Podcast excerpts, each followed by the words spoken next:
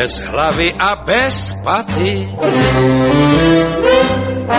Svět je jako pustá ulice. Ještě k tomu včera, pane, vylili mi péra z bytu, motám se tu jako jebice. Po cihelnách spím ze smetím a popelím se jako slepice bez bytu a bez šatů. Jdou za mnou jen stopy zavátý. Po všechny ty roky, pane, dupou za mnou kroky, dupou a šlapou mi přitom na paty. Když se ohlídnu, zase vidím jen za sebou svý stopy zavátý. A kdo to tu dupe? A kdo to tu chodí? Kdo mě to nenechá spát? Svou cestou, ať mě nebudí za mnou chodí strejček hlad, bez hlavy a bez paty.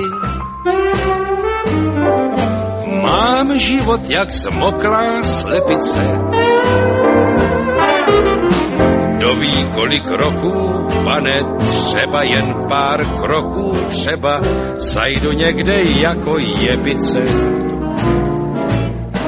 Je to zatraceně jednotvárná, zatraceně dlouhá ulice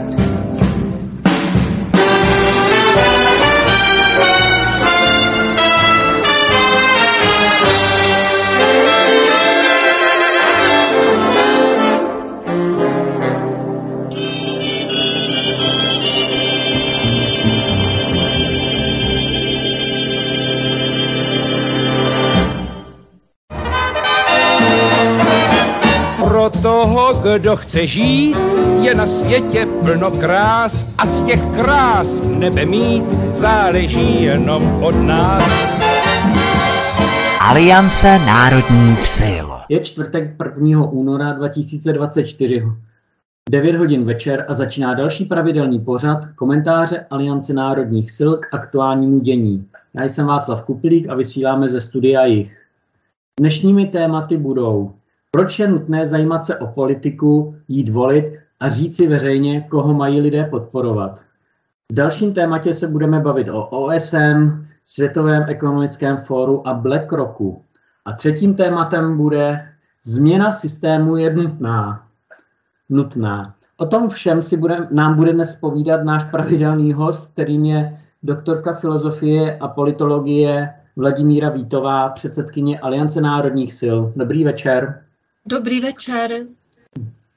A my jdeme hned na první téma, kterým je, proč je nutné zajímat se o politiku, jít volit a říci veřejně, koho mají lidé podporovat. Předávám slovo.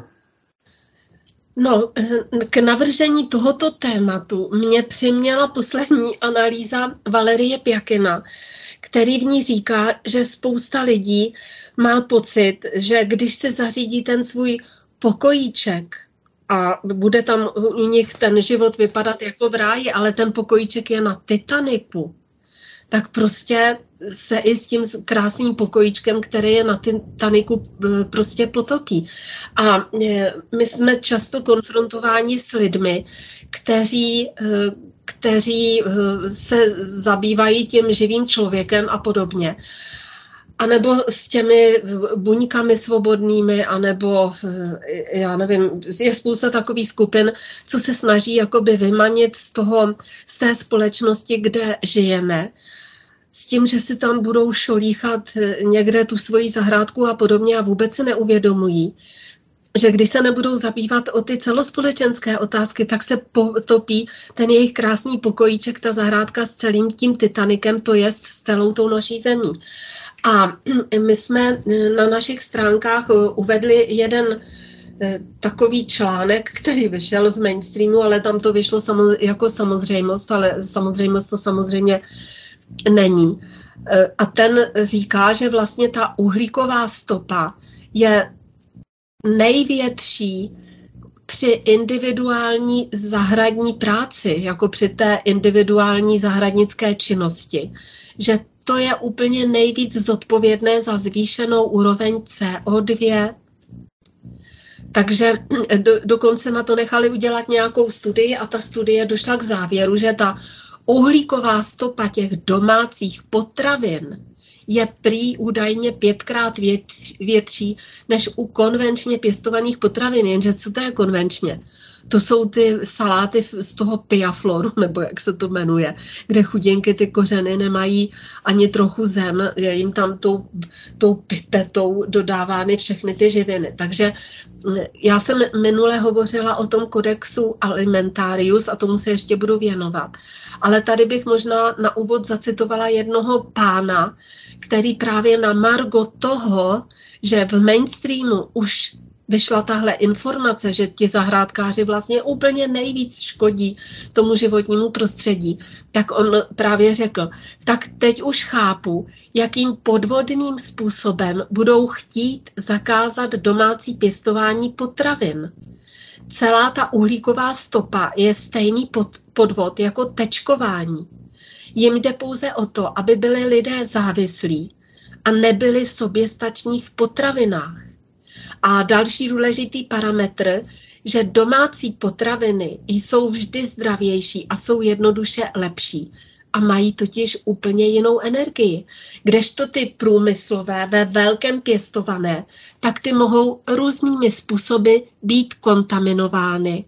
Jsou geneticky zdeformované a tím budou vytvářet nemocné lidi a tím budou podporovat jiná odvětví, jako je farmaceutický průmysl a podobně, a tím budou jednoduše vyrábět poškozené otroky.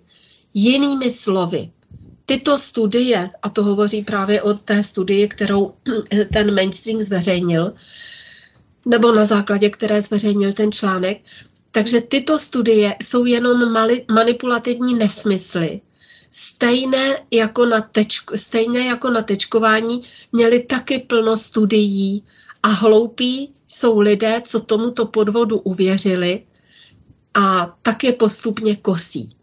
A právě když jsem tady hovořila eh, o těch, eh, o těch svobodných buňkách a o těch živých lidech, no tak tohle to je všechno to s tím právě všechno souvisí, protože eh, tady často uvádím, když hovořím o potravinách a o soběstačnosti, že třeba na Tajvanu tam začali uplatňovat ta pravidla toho kodexu alimentarius a přijeli na, jako na pozemky těch zahrádkářů stanky, vyškubali jim mrkve a všechny zahrádky jim zlikvidovali.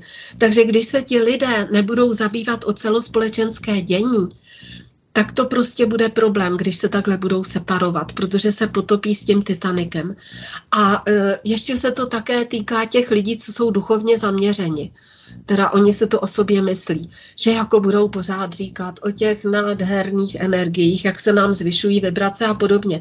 Ale jestli oni neřeknou těm svým ovečkám nebo tomu, kdo je poslouchá, ovečky to není hezké slovo, ale těm e, lidem, jejichž názory ovlivňují, běžte k volbám a volte asi někoho, kdo koresponduje eh, s, s tím, co oni chtějí, no tak je prostě ta jejich činnost eh, rozhodně není duchovní.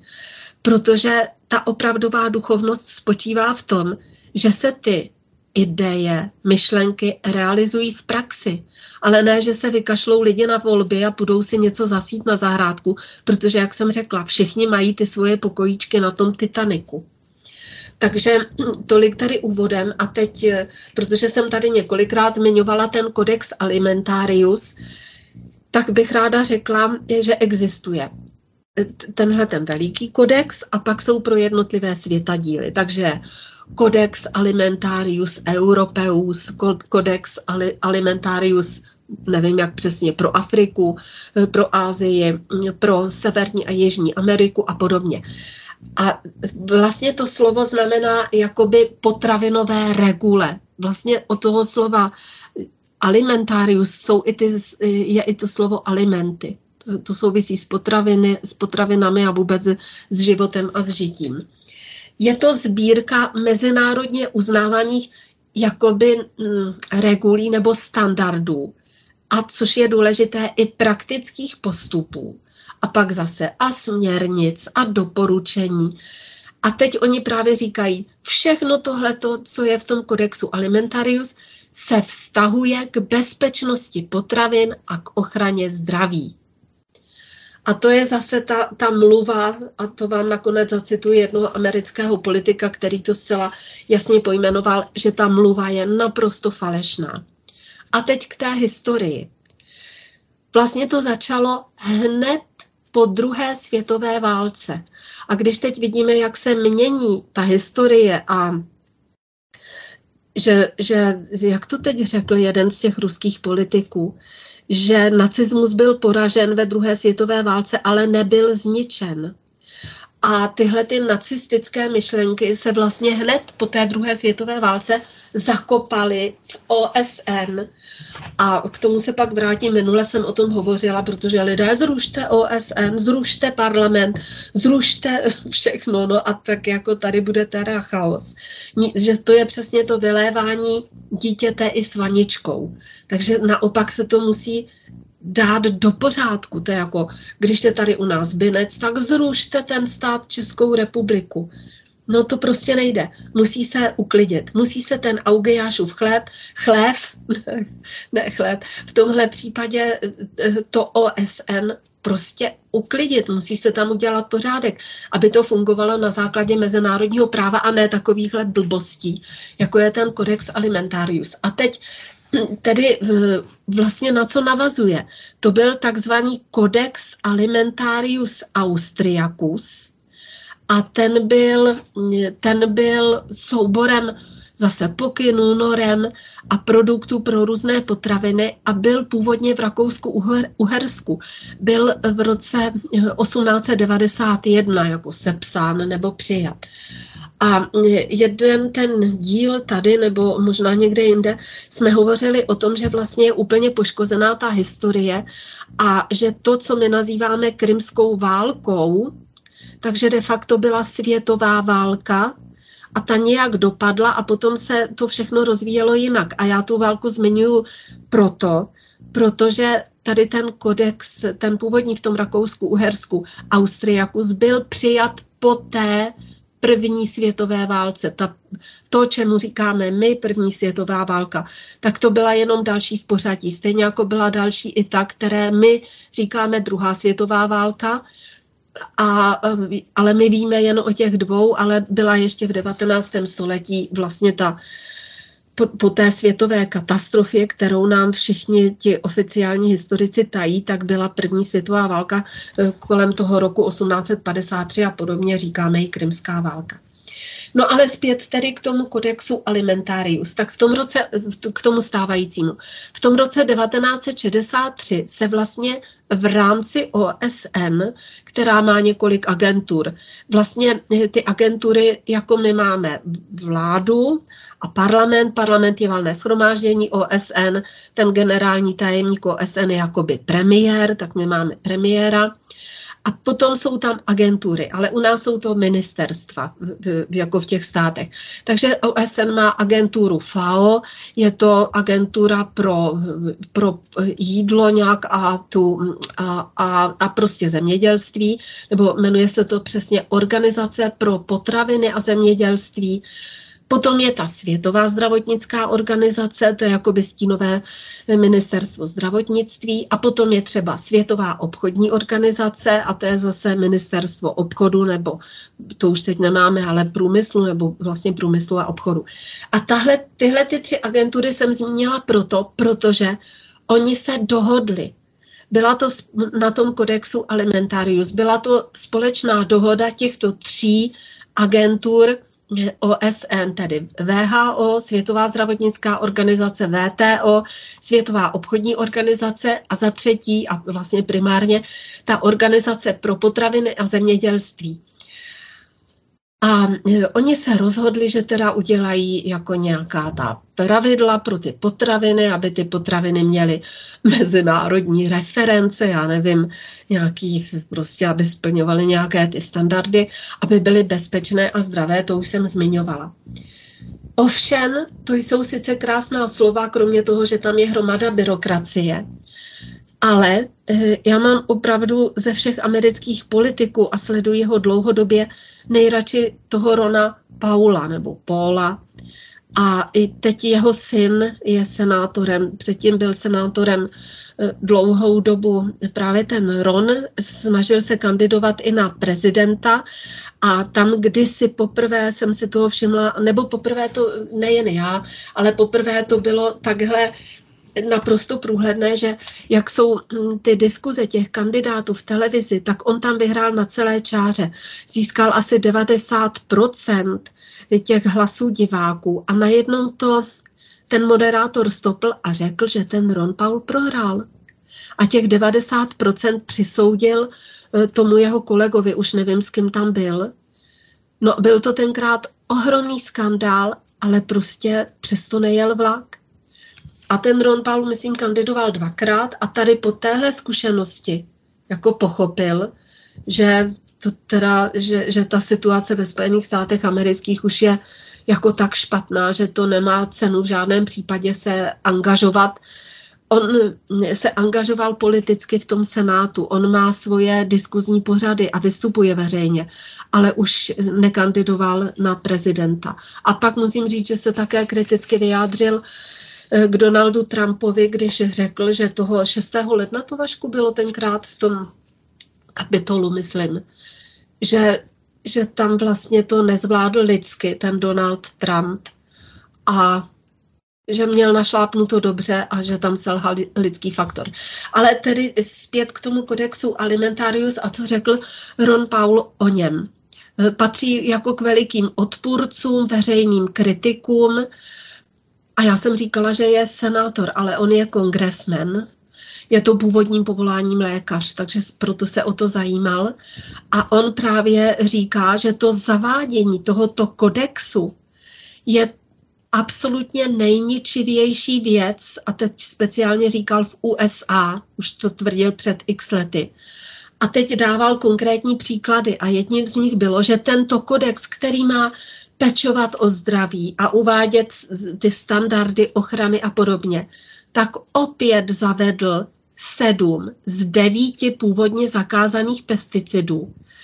A hlavně na základě čeho ten eh, kodex funguje, to právě ten Ron Paul eh, řekl, že, okamžik, já tady to vypnu, řekl, že, že a teď ho zacituji, funguje podle napoleonského práva, tedy co není povoleno, je zakázáno. A my jsme zvyklí na to, že co jakoby není zakázáno, je povoleno. A tady to je přesně naopak. A proto je to tak velmi nebezpečné. A uplatňuje se to ve všech státech světa a ve většině světové populace. A souvisí to i s likvidací toho zemědělství a podobně.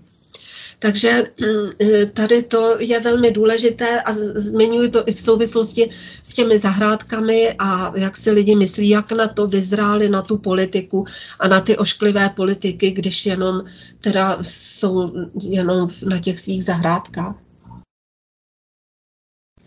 Ten první krok e, vlastně k eliminaci lidí je, že se vymaže jejich paměť zničí se knihy, i knihy historické, knihy odborné, proto teď třeba na bylinách nesmíte mít napsáno, na co ty byliny jsou. Sice to není kniha, ale ty texty tam vychází z odborných znalostí minulosti a nesmí být použity. Takže eliminace lidí. Zničíte ty knihy, zničíte paměť, zničíte kulturu, ta se ničí jednoznačně a zničíte historii. O historii jsme také hovořili. A potom samozřejmě jsou psány nové knihy, je vytvořena nová kultura, o dětem se píšou nové pohádky, vymyšlena je nová historie, toho jsme přímými svědky v souvislosti s tím Evropským parlamentem, jak v roce 2019 přijal tu rezoluci ke změně historické paměti, tedy úplně špatně, milně, záměrně, falešně, milně interpretuje druhou světovou válku a její výsledky, staví na roveň eh, hitlerovské Německo a tehdejší sovětský svaz, eh, říká vlastně, že ty státy nebyly osvobozeny sovětským svazem, ale že byly od té doby okupovány a podobně. Tady jsme toho opravdu eh, přímými svědky a učí se to už děti ve školách, takže lidé začnou zapomínat, co je a co bylo. A ještě když hovoříme o té kultuře, tak bych dala jeden konkrétní příklad. Já jsem dostala na Vánoce takovou knížku citací z Malého prince. A tak já jsem si to četla, protože si pamatuji z dětství, jak každého ten malý princ okouzlil. No ale tam jsou, příště se, když tak tomu můžu věnovat, tak nesmyslné fádní věty, že to je úplně jako na, na základě špatného překladu, je ten malý princ úplně zabitý. A to se týká nejen Malého prince, ale spousty klasické literatury. Když začaly vycházet po tom roce 89 znovu knihy v krásných obalech, tak všichni je kupovali. My taky jsme je v naší rodině koupili. Ale když jsme se do těch knížek podívali, tak jsme s hrůzou zjistili, že ten překlad je tak špatný záměrně, že úplně ta kniha ztrácí na půvabu, úplně obsah je jako zlikvidován. Ty staré české texty byly přemluveny do moderní češtiny. No prostě katastrofa. Takže to, to ještě k té kultuře. Co se týče těch mas, tak ta paměť mas, masy lidí se vymaže velmi snadno. Vůbec to netrvá dlouho. Říká se, že DAF má paměť na ty celospolečenské procesy plus minus 14 dnů. Ale takovou tou dlouhodobou paměť toho davu, tu lze vymazat za pár desetiletí. A už se nepamatujou vůbec nic. Proto jsem třeba hovořila i o té válce krymské, že to vlastně byla po té katastrofě, o které nevíme také nic, ale která byla evidentně ta behení potopa v tom roce 1842 plus minus, trvalo to ne jeden rok, ale x let. Takže pak byla ta světová válka. Takže takhle je velmi jednoduché je manipulovat eh, s tou lidskou společností. A my jsme tady minule hovořili, pan kolega eh, sepsal ten článek, jaké jsou druhy moci ve státě. A já bych tady zase v souvislosti s tím, co jsem říkala, zmínila těch šest priorit řízení společnosti. Oni si mnozí lidé myslí, že ta společnost se vyvíjí nějak jako tak chaoticky, tak to vůbec není pravda. Každá společnost, a budeme o tom dnes večer hovořit, a já vám to ukážu na příkladu BlackRocku a Světového ekonomického fóra, jak jsou ty společnosti systematicky řízeny. Takže každá ta společnost je řízená, i když to u nás vypadá, že je chaos, tak pro nás, kteří eh, nemáme všechny informace, to jako chaos vypadá, ale chaotická ta společnost z úhlu pohledu těch, kdo ji řídí, tak vůbec chaotická není. To skutečné pochopení a osvojení si principu řízení společnosti jak se říká ten termín těch, um, velk, těch složitých supersystémů. Tak když to člověk zná, tak to umožňuje vymanit se z toho působení těch manipulací, způsobení se eh, mainstreamu, že neuvěříte tomu, jaké nesmysly říkají v televizi, jaké jsou tam dezinformace a, a podobně. A když to lidi znají, jak to funguje, tak současně jim to dovoluje převzít ten osud do svých rukou. Ale protože ve svobodných buňkách to hold neznají, a protože eh, ti živí lidé to vůbec neberou tohle v potaz, tak pak jsou i oni jenom říčkou toho osudu a vlastně dávají to řízení naší společnosti v plen úplně nepřátelským silám. A to porozumění té řízení společnosti, to patří, právě protože se o to lidi nechtějí zajímat, do rukou té elity, té, toho skrytého eh, mocenského společenství. A ty mají přehled a uplatňují to řízení pro ovládání celých národů, států a lidstva. Ale ti lidé, co se o to nechtějí zajímat a říkají, no to jsou nějaký kraviny, nějaký blbosti, no, to nemá smysl se tomu věnovat. No tak pak jsou toho všeho obětí.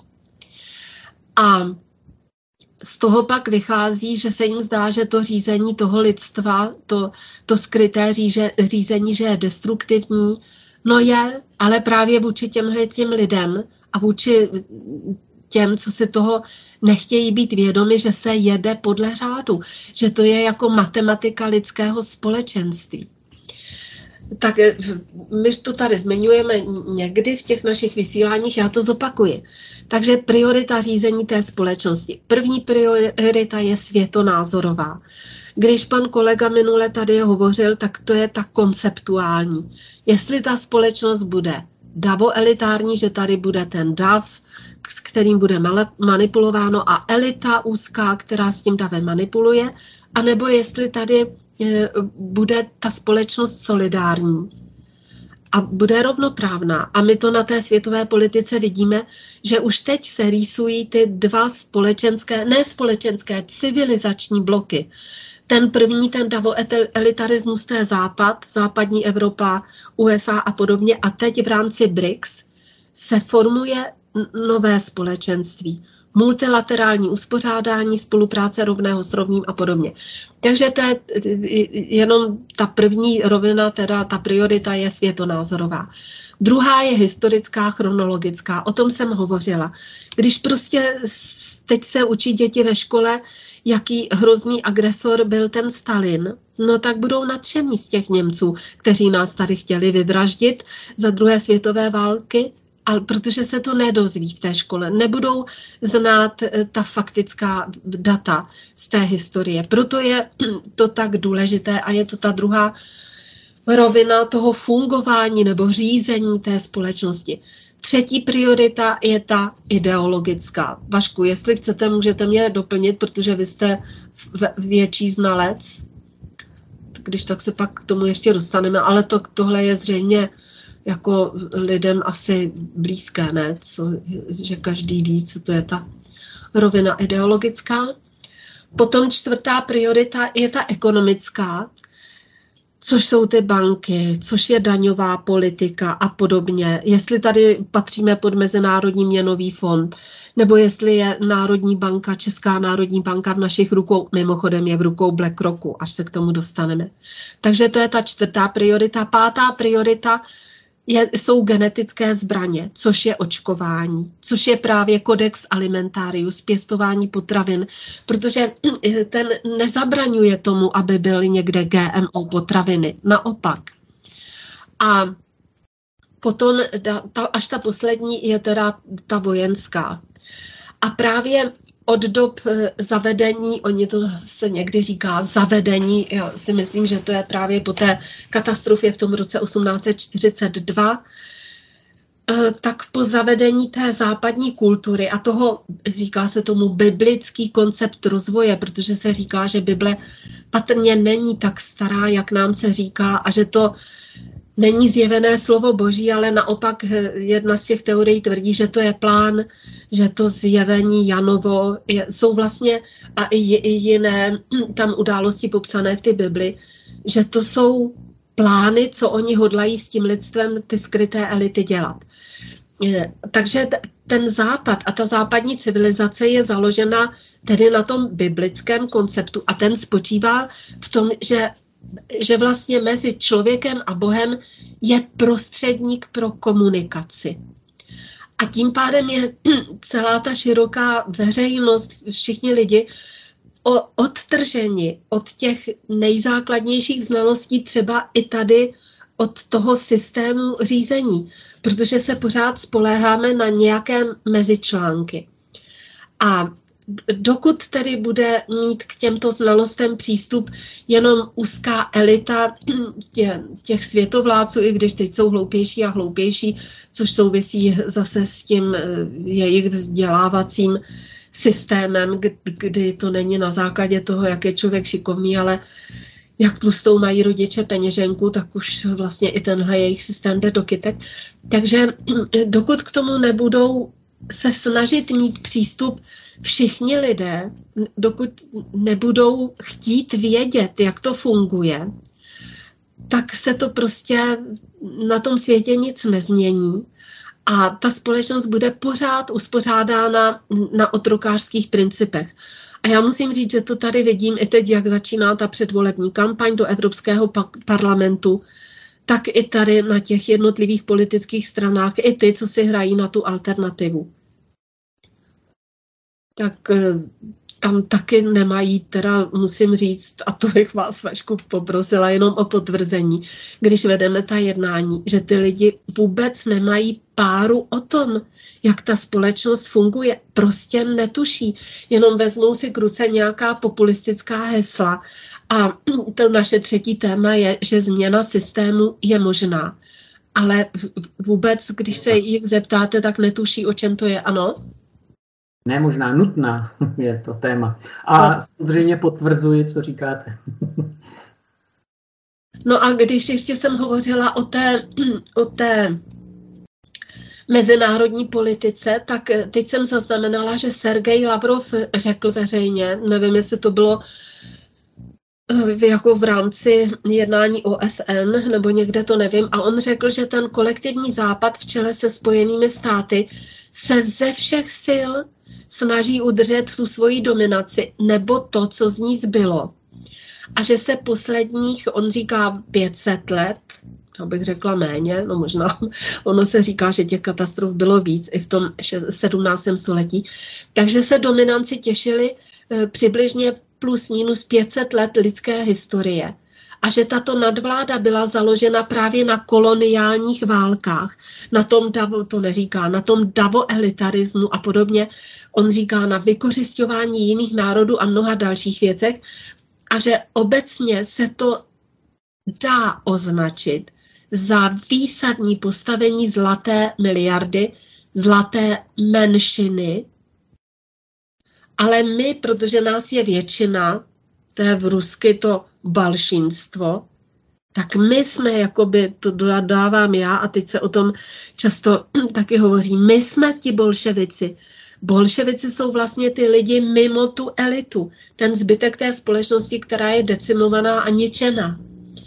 Tak eh, to je jenom takový, takový konkrétní vstup, že ten Sergej Lavrov to, myslím, eh, prohlásil dneska nebo včera, tak abychom věděli, jak to konkrétně zapadá tady, eh, jak, jak i ty konkrétní projevy těch politiků lze podle těch priorit řízení vlastně ani ne dešifrovat, tohle je jasné jak facka, ale že, že, to, že, to, že jsou to ty konkrétní projevy těch priorit řízení, když to takhle řeknu, aby, se, aby to nevypadalo nějak akademicky nebo odtrženo od reality. A ještě jsem zaregistrovala takovou zajímavou úvahu, která hovoří o tom, že mnozí, a já s tím naprosto souhlasím, proto jsem, také, proto jsem také hovořila třeba o těch živých lidech, jak se chtějí vymanit z toho systému a podobně. Takže eh, mnoho lidí se zajímá teď o vyhlídky těch eh, Spojených států amerických o kolaps, protože tam hrozí ten kolaps. A Samozřejmě, že je možné analyzovat eh, jako to mm, tak, že, že to je srovnatelný obraz s tím rozpadem Sovětského svazu. Ale eh, tady ten eh, pan Oleg Pavlučenko říká, že já s tím vůbec nesouhlasím. A teď tady on se zabývá tou právě alternativní historií na základě kriminalistických metod. A on právě říká, já s tím nesouhlasím, protože pro přesnou odpověď na takto položenou otázku, zdali je tedy ten rozpad Spojených států amerických analogický s rozpadem Sovětského svazu, tak stačí znát tu skutečnou historii východoindické obchodní společnosti. On vlastně dokázal, opravdu dokázal na základě komplexu historické vědy, i, i, i přímo na místě, archeologie a podobně. A různých jiných věd na základě těch kriminalistických metod, které jsou neoddiskutovatelné. Tam nemůžete nic ošidit, ani si nemůžete nic mylně vyložit. Tak on vychází z toho, že ta Británie a Spojené státy americké před tou bahení potopou v roce 1842 jako suverénní státy, suverénní, neexistovaly. Že ve skutečnosti to byly části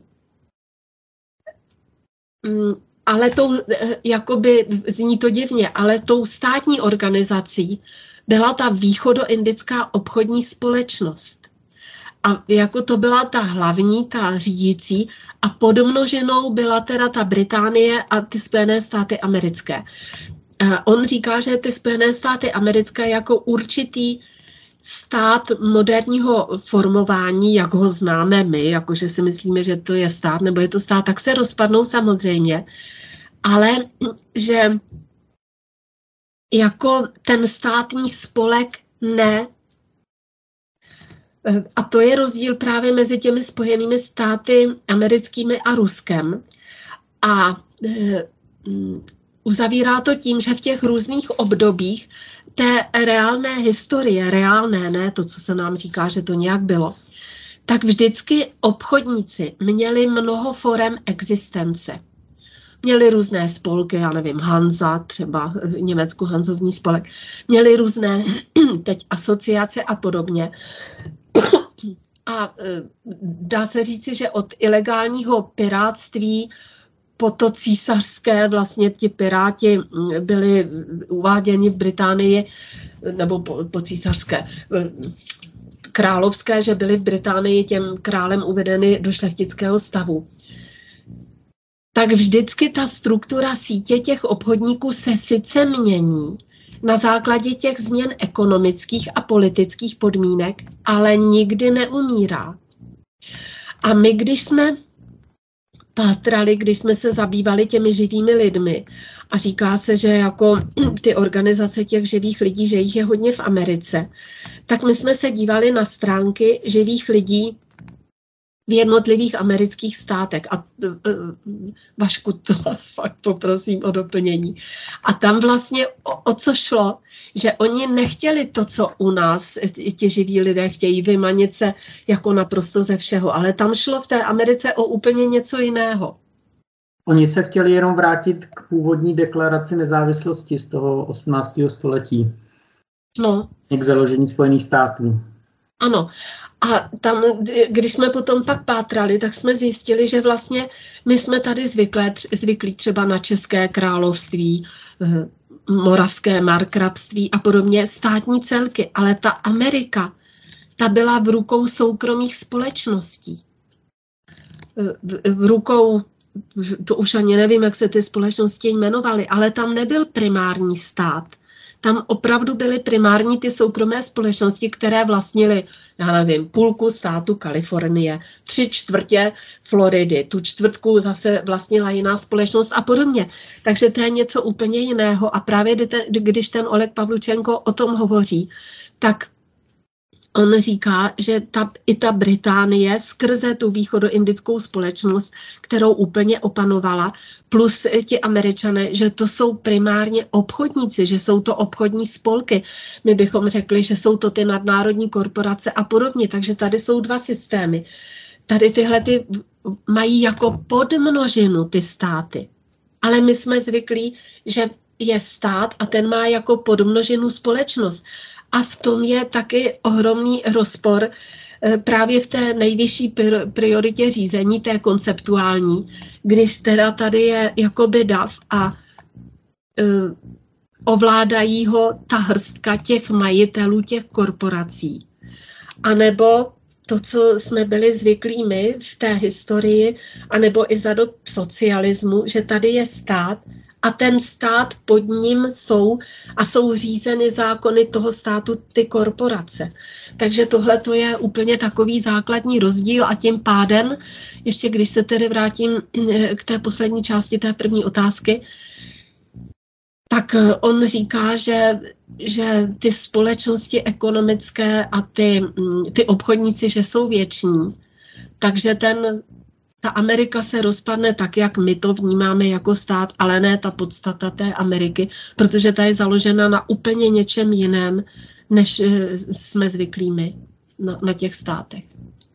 Takže tímto já bych uzavřela eh, tu první část. Samozřejmě se tomu eh, budeme možná, vždycky se toho ještě dotknu nějakých těch věcí, když o tom budeme hovořit v těch dalších tématech.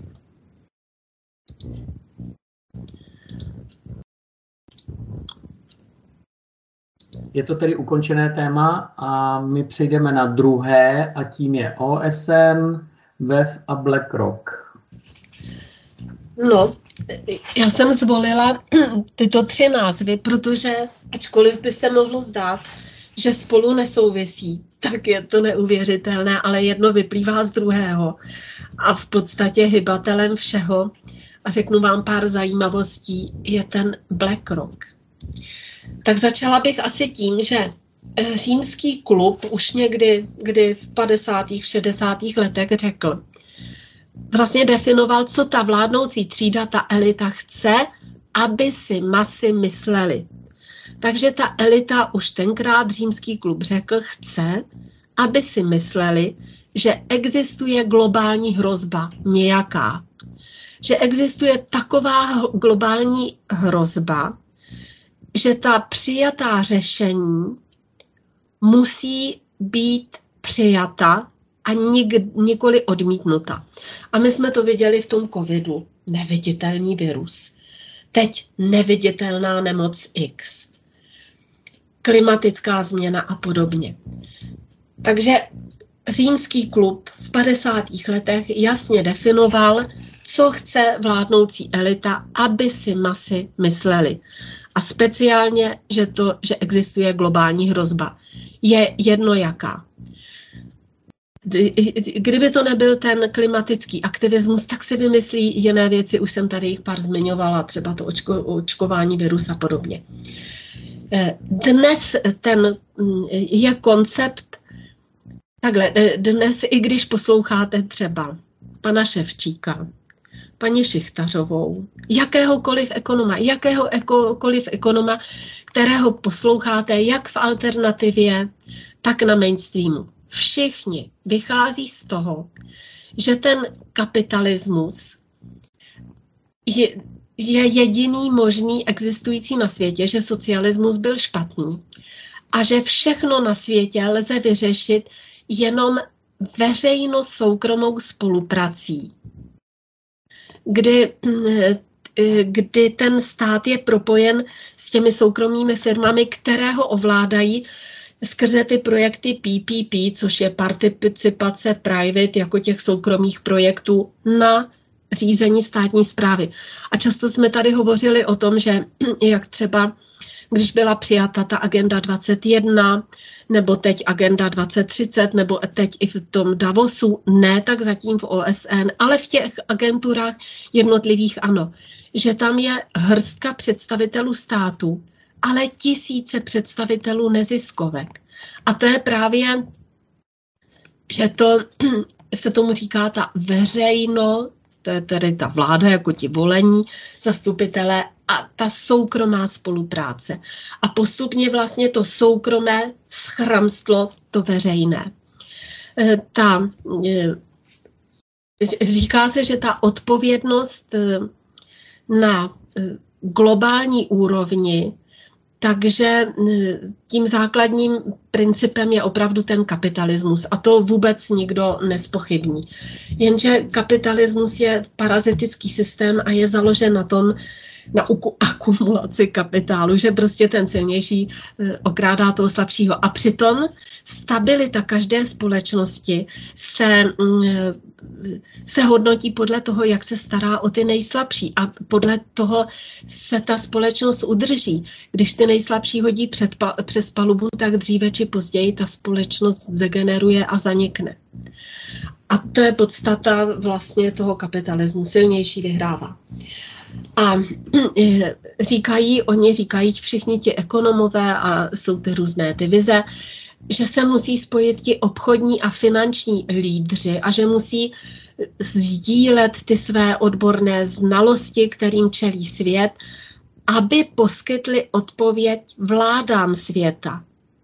Jakože ti odborníci musí těm blbcům, které zvolil lid, dát ty argumenty. A tady vlastně celá alternativa taky volá po odbornících. No tak je jasný, že, že nějaká i když teď u, pro, u, u kas jako prodavačky jsou vysokoškolsky vzdělaní, vzdělané ženy anebo lidé, teď už je to všechno pomíchaný, že tam nesmí být úplný trouba nebo jen absolvent základní školy s nějakým příšerným prospěchem, ale prostě to milné volání po odbornících, to je přesně v kontextu toho nového světového řádu, té globalizace podle not Světového ekonomického fóra.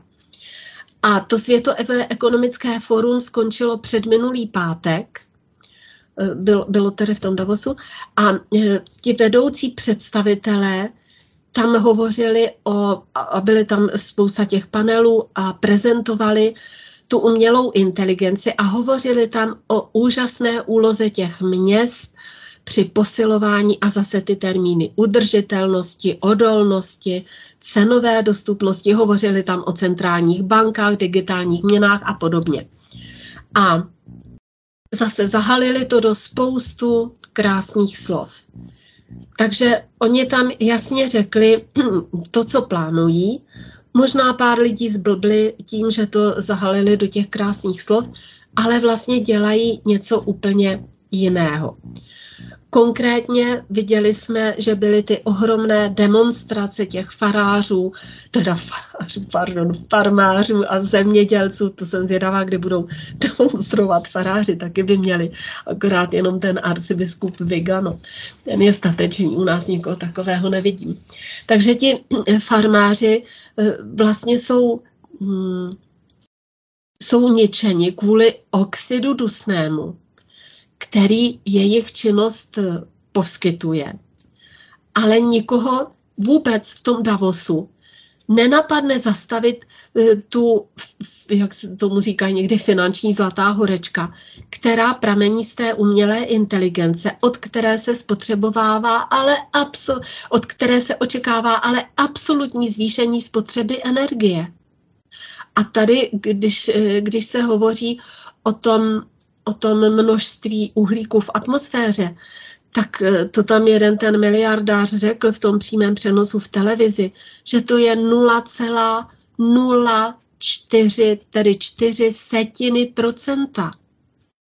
A že ta lidská činnost z, těchto 4 setin procenta to už se nepamatuju přesně, třeba jednu tisícinu procenta produkuje, takže je to úplně směšné. A je opravdu na čase, aby se tím přestali oblbovat lidé. A mm, to Světové ekonomické fórum a skrze různé ty agentury a skrze různé ty agenty i OSN vlastně pojím, a hovořila jsem ze začátku o tom římském klubu, takže oni oni jako řeknou, toto je problém. Takovou to lidi pak udělají reakci, že se začnou, jako ježiš, to je strašné, nebudeme si mít kde ohřát čaj, uvařit čaj a tak. A oni nabídnou řešení, tedy to problém, reakce, řešení. A oni si teď vybrali z toho všeho, tak covid už proběhl, určitě mají v záloze to další, ale že teď bude tím hlavním problémem ta změna klimatu. A nabízejí nám jakoby e, e, ten, ta nejrůznější řešení. A teď se dostanu k tomu BlackRocku. Ale než se k němu dostanu, tak já jsem schválně jen tak jako brouzdala po internetu a teď vám řeknu několik neuvěřitelně zajímavých věcí. Tak BlackRock. BlackRock znamená černá skála, ale to byla ta hora Meru, která se říká, že je na severním pólu, taky se jí říká Rupes Nigra, což je černá skála, což je Black Rock. Je to ta skála, která se nachází na magnetickém severním pólu a Mercator ji popsal eh, a, a on vycházel z, to vám pak řeknu, z, z, z čeho vycházel z jedné knihy, a vlastně i v těch starých legendách je popsáno, že je 33 francouzských mil, jako má v průměru. Že, eh, že když jsem říkala, že, jí, že je taky o ní psal, nebo z čeho vycházel ten Mercator, tak on odcházel z díla, které se nazývá eh, Invecio Fortunata, což znamená eh, štěstí neboli objev věštění, takhle se to jmenuje, protože jako má to několik verzí.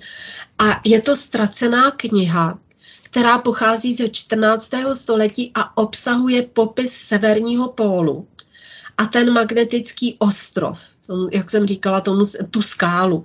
Říká se jí teda Rupes Nigra a říká se, že to je, nebo v těch starých knihách a legendách, že to je ta skála černá, magnetická, obklopená obřím vírem a jsou tam ty čtyři kontinenty. Je to vidět na té, na té mapě toho Merkátora.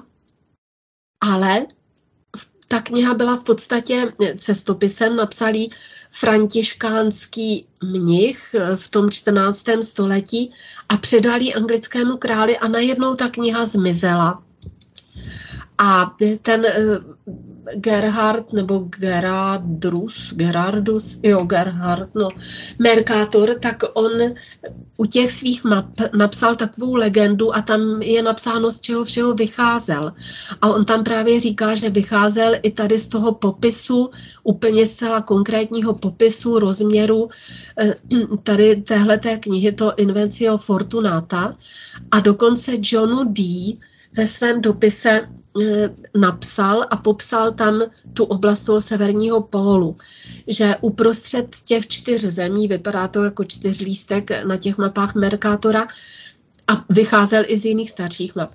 Je takový vír, do kterého se e, vpouštějí ty čtyři řeky, jsou tam jakoby vtahovány a ta voda tam jako i vytéká, že se tam řítí a klesá do země, jako by ji člověk vyléval přes filtrační trichtýř. A pak tady popisuje nějaký, nějaký jakoby stupně, pak říká, že je to teda eh, ten obvod, ne, ne průměr, obvod, že je 33 francouzských mil a že ta hora je celá z magnetického kamene a je vysoká až do oblak. A ještě ten kněz eh, přivezl astroláp a ten jakoby taky zmizel. A eh, ještě eh, tam popisuje, že ten, ten mnich říká, že je kolem teda všude moře, že ta hora je černá a leskne se a nic na ní neroste, protože na ní není ani hrstka zeminy. Takže hora Meru, nebo se říká Sumeru, nebo ta Rupes Nigra, a je to de facto ten BlackRock. Takže ta největší globální společnost na celém světě si zvolila tady ten název. Černá skála BlackRock. Abych na to nezapomněla, už jsem o tom hovořila. BlackRock spravuje investice České národní banky. Zprávu toho majetkového portfolia pro Českou národní banku vykonávají dva správci. BlackRock a State Street, jenže ten State Street stejně patří tomu BlackRocku. Takže abychom věděli, že nás se ty informace o té společnosti BlackRock bytostně dotýkají. A teď, když se podíváte, kdo je v čele té společnosti, tak jsou to dva američani, kteří mají ve svém životopise, že jsou tedy že, že jsou židovského původu. Je to Robert Steven Capito a potom ten Larry Fink. To jsou vlastně vládci světa. A e, když jsem se dívala na ty jejich životopisy, tak mě fakt tam překvapilo několik věcí. Tak začnu tím, on si říká Rob, tím Robertem Capito. Tak ten absolvoval krom jiných i univerzitu v Pensylvánii. A když jsem se dívala, šla jsem krok za krokem, tak je to soukromá výzkumná univerzita a je to jedna z devíti koloniálních vysokých škol. Byla zřízena před americkou deklarací nezávislosti a identifikuje se jako, jako jedna z těch nejstarších eh, univerzit ve Spojených státech amerických. A Franklin, Benjamin Franklin, svolal její správní radu v roce 1749. Takže je to univerzita z toho 18. století. Když se podíváte, jaký jsou absolventi té univerzity, tak eh, je to tam rozděleno stejně jako i u té další, o které pak budu hovořit. Je to tam rozděleno do mnoha kategorií, takže samozřejmě absolventi těch univerzit byli prezidenti, senátoři, vědci nejrůznější, no prostě ta elita, která tu Ameriku řídí. Potom eh, tím druhým člověkem je tedy ten Larry Fink. Ten kromě toho, že je šéfem toho BlackRocku, tak samozřejmě je taky v radě té rady pro zahraniční vztahy, je v radě Světového ekonomického fóra. A zase má v tom životopise, že se narodil v židovské rodině. A teď kde studoval? Tak když se tam na to podíváte, tak zase, zase v různých univerzitách, ale byl, byl členem takového spolku univerzitního, který se jmenoval Kappa Beta Phi. A ta byla, tento spolek byl založen v roce, taky v 18. století, v roce 1776. A vždycky členem spolku se může stát jenom někdo na pozvání. A e, může se stát členem toho spolku jenom někdo, kdo je členem řeckého spolku sociálního bratrstva. Je to nějaký spolek, jmenuje se Psí Y, ne Y, ale Y. A tam je hlavním takovým motem severoamerické bratrství a jmenuje, říkají se bratrství na prvním místě. A ta nadace Psi Y poskytuje stipendia, finanční poradenství studentům po celých Spojených státech a Kanadě, takže mají síť. Ale vždy upřednostňuje jenom své vlastní členy a mají tam nejrůznější podpůrné služby. A zase, když se podíváte, jako kdo tam byl členem, tak obrovské množství premiérů, několik prezidentů, senátoři, soudci, no prostě stejně to jako u toho, u toho Roberta Kapita. Tak tady je jasně vidět, a schválně jsem zmiňovala ty roky, to 18. století, že to všechno jsou to všechno jsou sítě, které tady působí stovky let. Že to není nic na zeleného louce, na, nic vzniklého na zelené louce. No a teď tedy k té společnosti BlackRock tak eh, ta vytvořila vlastně ten Green Deal a ta společnost BlackRock vytvořila doslova a do písmene tu globální energetickou krizi. Eh, jde o to, že vlastně všichni, každý stát, a my jsme tady taky o tom hovořili často, je nucen v rámci Evropské unie úplně stoprocentně jsme nuceni k dodržování té agendy udržitelnosti 2030. Ale dochází v souvislosti s tím, a ten Black Rock, protože to je cíl, to není jako, že by to byl omyl. Ten Black Rock to chce. Dochází ke kolosálnímu poklesu investic v ropném a plynárenském sektoru. Ale třeba na, tady v Evropě byl rozbit ten Nord Stream, ale to samé se děje v té Americe.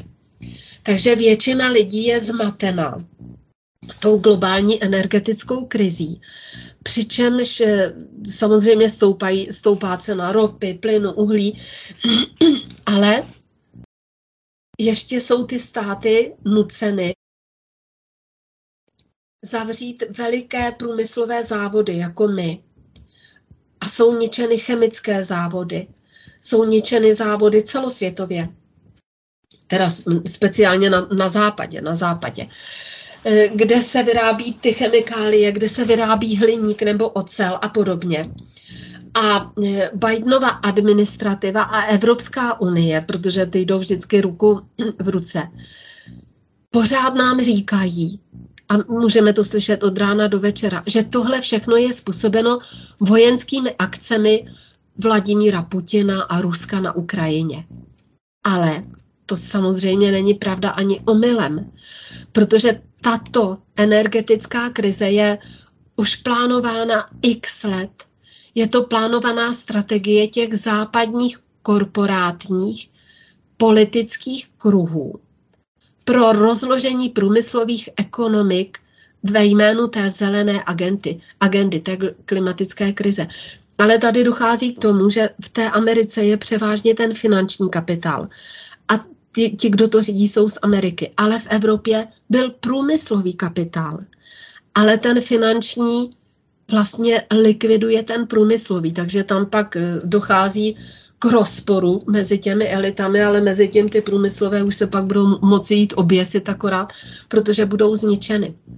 Tak co ten, eh, když jsem tady zmiňovala toho Larryho Flinka, Finka, tak ten už v lednu v roce, kdyby se jmenoval Flink, to by se mi líbilo, tak ten v lednu v roce 2020 řekl, že dojde k ekonomicky a sociálně zničujícímu zablokování eh, toho průmyslu, nebo nevím, možná najdu tady pak přesnou citaci, ale něco v tom smyslu. On poslal dopis všem těm lidem z Wall Streetu a všem generálním ředitelům společností, eh, jsou to společnosti, které se zabývají těmi investičními toky, tedy tím finančním kapitálem a ten dokument se nazýval Základní přestavba financí.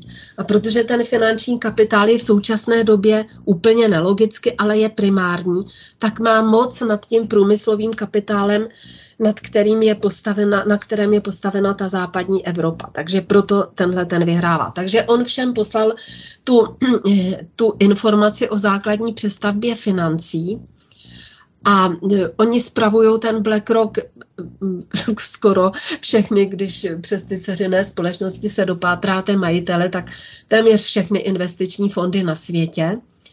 A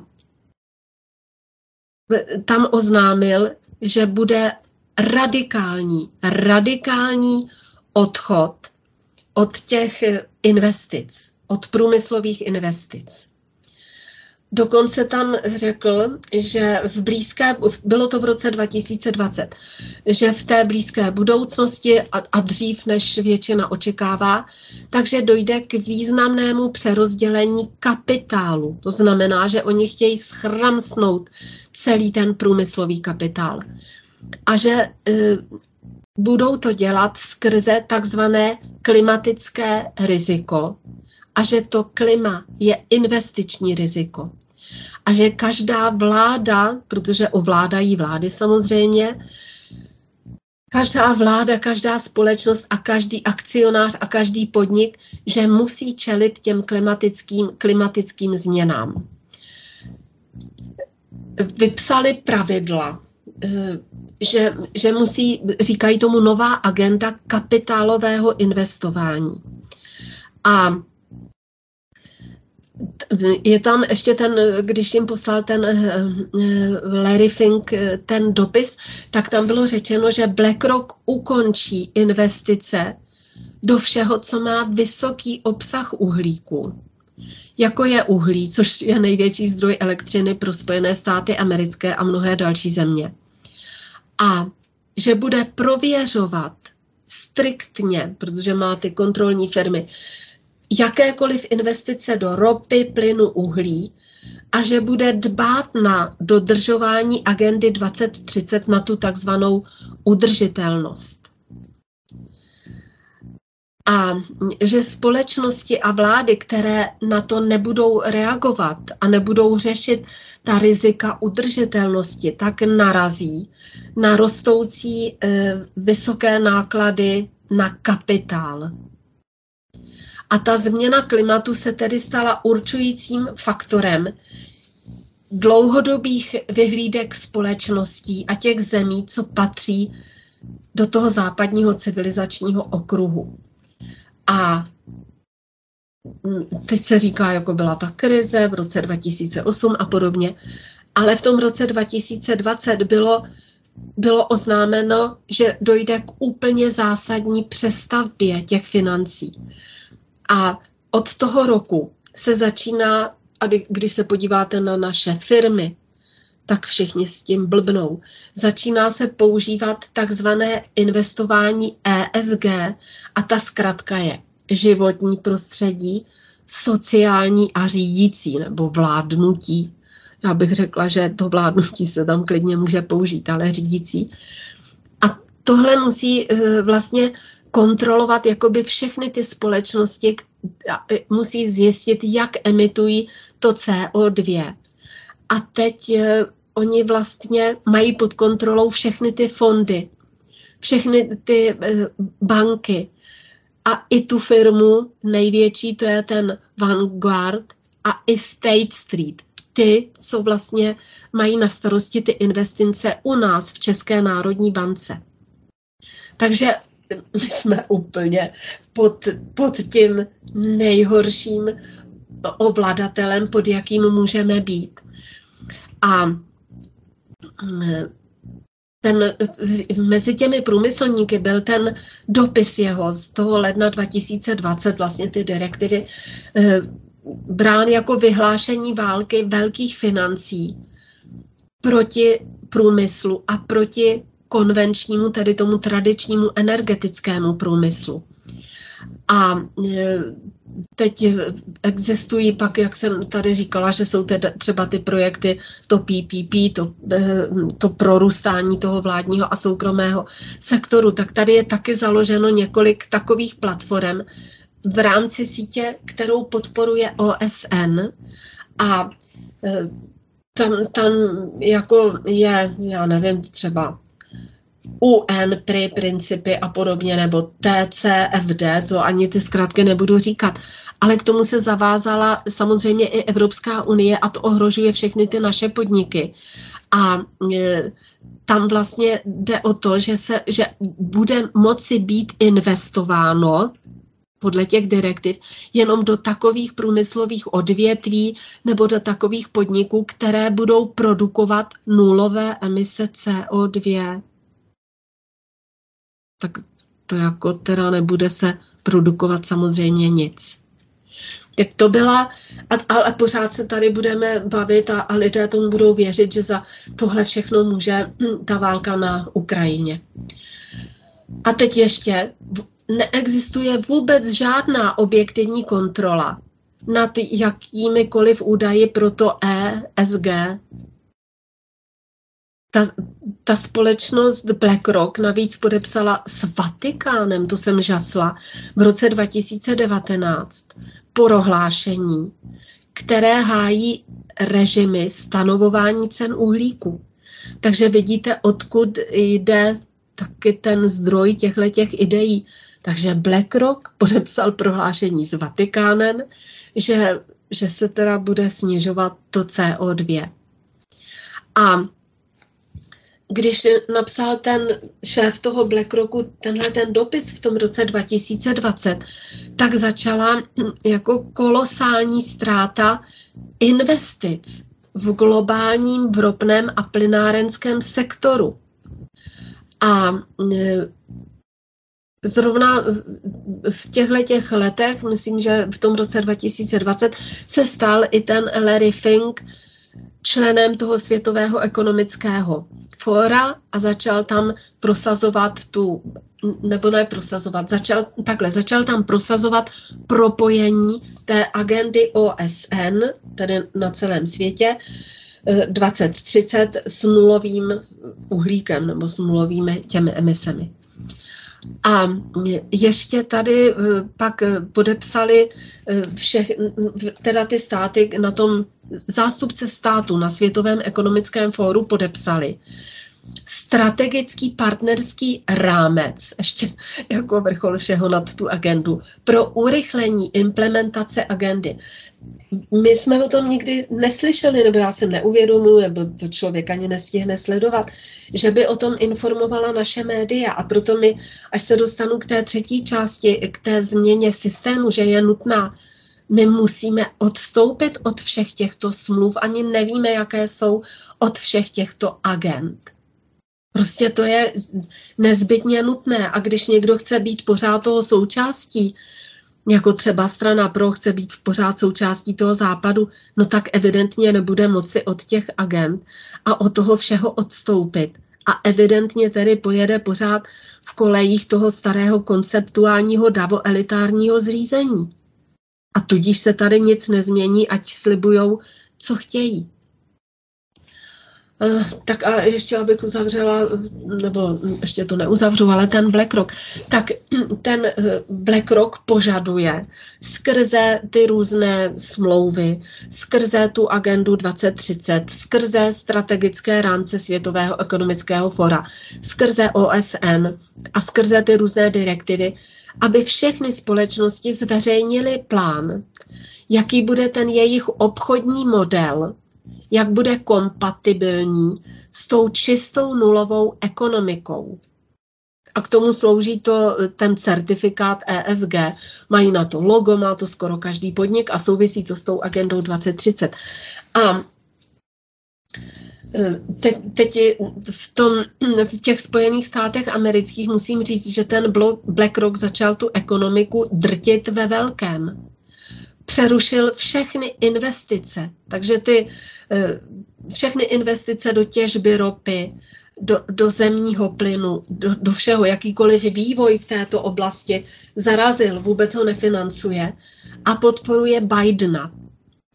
Eh, dokonce teď eh, vyšlo najevo, že měl setkání ten šéf toho BlackRocku za zavřenými dveřmi s Joe Bidenem v roce 2019 a řekl mu Bidenovi, jsem tady, abych vám pomohl.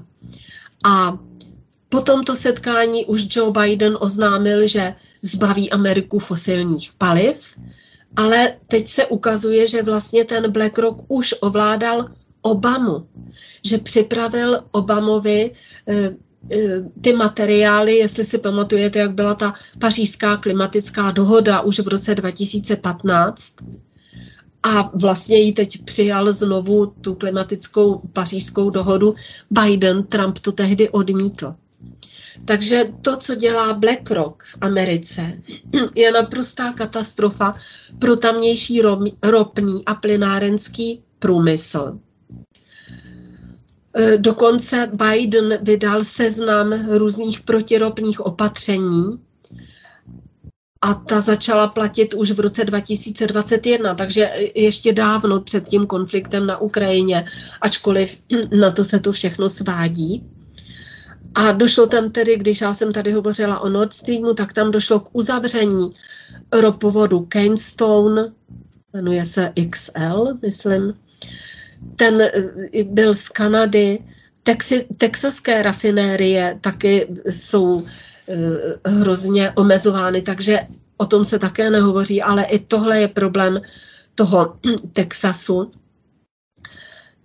Tak tam jako jim jdou po krku po tomu vlastně té reálné průmyslové výrobě a těm energetickým zdrojům jde tam ten BlackRock neuvěřitelně po krku a u nás samozřejmě taky. A to je ta Evropská unie a to je Ursula von Leyen, která s nimi spolupracuje. Ještě k té Americe tam eh, Biden uvedl do pohybu změnu takzvaných, jmenuje se to sociální náklady na uhlík u nás nevím, jaké to má názvy, emisní povolenky nebo milion názvů, o kterých a třeba ani nemáte zdání. A, ale prostě v té Americe se to jmenuje sociální náklady na uhlík. A jsou to teda všechno zničující kroky pro, pro tu, nejen pro energetiku, ale vůbec pro Spojené státy jako takové. A ještě když, te, když Biden začínal, když drželo ještě to, ty Spojené státy americké předsednictví v nějakých těch ropných a, a různých těch společnostech, tak začali s prosazováním odstávek. A za, zase, i kdyby se ty lidi postavili na hlavu, tak ten BlackRock a různé ty investiční společnosti a ty blank tak těmhle těm průmyslovým podnikům nic nepočí, žádné peníze jim nepočí. Takže ty žijou ze své podstaty, no a jednoho krásného dne, což už bude velmi brzo, tak, tak prostě dožijou. A ten Larry Fink je tedy, jak jsem zmínila, člen představenstva Světového ekonomického fóra a připojila se tam ta Ursula von Leyen, ta vlastně tam eh, původně byla a, a pořád s nimi samozřejmě spolupracuje. A ta odešla z toho představenstva, ne se připojila, ale odešla v roce 2019 a stala se předsedkyní té Evropské komise. A první její krok eh, byl vlastně prosazení agendy, agendy to Zero Carbon, jmenuje se to Fit for 55, myslím. A to jsou právě ty uhlíkové daně skrze nejrůznější formy. A zase ten plán Evropské unie takže když někdo říká, že jako v té Evropské unii, když tam bude zvolen, takže prosadí, aby jsme měli ty zdroje, no tak neprosadí, protože plán Evropské unie je omezení ropy, plynu, uhlí. A není to teď, po tom roce 2022, ale bylo to už předtím. Bylo přijato spousta těch materiálů. Takže tímto bych uzavřela tu kapitolu BlackRocku. A ještě když jsem začínala, že to je vlastně ta hora Meru, tak když potom pátráte v české mytologii, tak s tou horou Meru má co dočinění Bruncvík, protože on podnikl taky tu ohromnou cestu, nechci říct kolem světa, ale dostal se také na ten severní pol a je to v těch pověstech popisováno, dostal se k té hoře. Takže takhle my jsme propojeni úplně nejužším způsobem s tím řízením světa a s tou, s tou tajnou elitou. Takže tímto končím to druhé téma o BlackRocku a OSN a Světovém ekonomickém Dobře, ukončujeme téma a přecházíme na třetí, kterým je změna systému je nutná. Ano, já už jsem to tady několikrát zmínila na těch konkrétních příkladech těch různých eh, stran politických, které jsou považovány za, za vlastenecké. A znovu tedy na úvod zopakuji, jestli někdo chce být součástí západní civilizace, a e, aby pořád byl ten i naše společnost řízena tím davo-elitárním způsobem, no tak to není vlastenec ani omylem a naší zemi nepřinese nic dobrého a není to menší zlo, je to zlo jak Brno, úplně stejně jako ODSK, Stan, Topka a podobně. Prostě to tak je. Protože to, je, to jsou to, co říkají mnozí ti lidé, jsou jenom takové malé kosmetické úpravy a ty nikam nevedou. Takže mají se začít konečně skutečně prosazovat zájmy a vůle většiny národa, tak za A musí jít lidé k volbám, za B musí se v tom alespoň minimálně vyznat a měli by volit takové kandidáty a takové osobnosti, jejich znají historii. Ne, že třeba jste o nikom neslyšeli, protože se teď rozhodl, že vstoupí do politiky. A on jako je s tím čistým štítem. No není, tak se podívejte na historii každého člověka. A vždycky v každém tom státě je jenom omezené množství těch lidí, kteří to chtějí dělat, mají schopnosti a mají možnosti to dělat. A teď ještě tedy je důležité znát tu jejich osobní historii. V jakých kauzách jeli, co dělali předtím, než vstoupili do té politiky a podobně. Takže všichni bychom si měli uvědomit, co má člověk za sebou, co v životě dokázal a jak se angažoval a jak se osvědčil. A když budeme vycházet jenom z toho, že někdy někoho pozvou do televize a ten tam řekne, já zajistím, aby k nám proudila ropa z, z Ruské federace, no tak to je nesmysl. A prostě, když se lidi nedají tu práci s tím, že budou mít komplex těch znalostí, co chtějí a to vše, o čem jsem hovořila, tak jako skončíme špatně. No. Ale dál tedy. Takže se musíme soustředit na zlepšení reálného života lidí tady a teď, ne někdy v budoucnu, jako za deset let nám bude fajn, za sto let, za, za, za 200 let tady bude raj na zemi a podobně. To nejde. Každý máme omezený životní čas a proto je, je, náš úkol je zlepšení života v reálném čase. U nás teď v naší zemi došlo ke ztrátě, naprosté ztrátě sociálních jistot, naprosté ztrátě životních perspektiv, ale přesně to je to, co lidé ke svému životu, k práci, k výchově dětí nezbytně potřebují. A když to nemají, tak si ani nemůžou uchovat osobní zdraví. Protože každý z nás potřebuje určité perspektivy, vlastní budoucnost a budoucnost své rodiny. Tak pro ten plnohodnotný život je nutné mít rozhodující hmotné, ale i nemateriální sociální jistoty. Co jsem to slyšela tento týden, že Piráti říkají, že člověku stačí, aby bydlel na 8 metrech čtverečních. Jako jsou nějaký v těch v Číně nebo v Indii, jak tam bydlí ty lidé v kontejnerech. Tak to chtějí Piráti pro nás. Myslím, že to bylo v mainstreamu, že 8 metrů čtverečních, to je super. To prostě není super. A je to špatně. Eh, tak eh, musí každý člověk, eh, musí každá ta strana politická, když jde do souboje, mít plán, jak těm lidem zajistí řádné a odpovídající placenou, řádně a odpovídající placenou práci po celou dobu ekonomické aktivity člověka, tedy zaměstnanost, nebo aby se samostatně podnikalo, ale ne, že budete platit daně jak blázen a nebudete mít pak ani na vodu, na bydlení. A musí to být samozřejmě srovnatelný s těmi ostatními zeměmi. A musí být i srovnatelné důchody a podobně. A to nejde prostě udělat v tom kapitalistickém systému. To není možné. Takže každá ta strana by měla říci, co je nutné pro to, aby ten stát byl samostatný, suverénní a soběstačný. Musí se vytvořit vlastní struktury národního řízení, ale to znamená, že nemůžeme být v té Evropské unii, když podstatou je nadřazenost té Evropské unie nad národními státy, jinak by samozřejmě neměla smysl Evropská unie jako taková. Takže když někdo říká, kdo to říká, jo, Vlastimil Tlustý, že máme v ústavě zrušit ten článek o nadřazenosti práva Evropské unie nad našimi.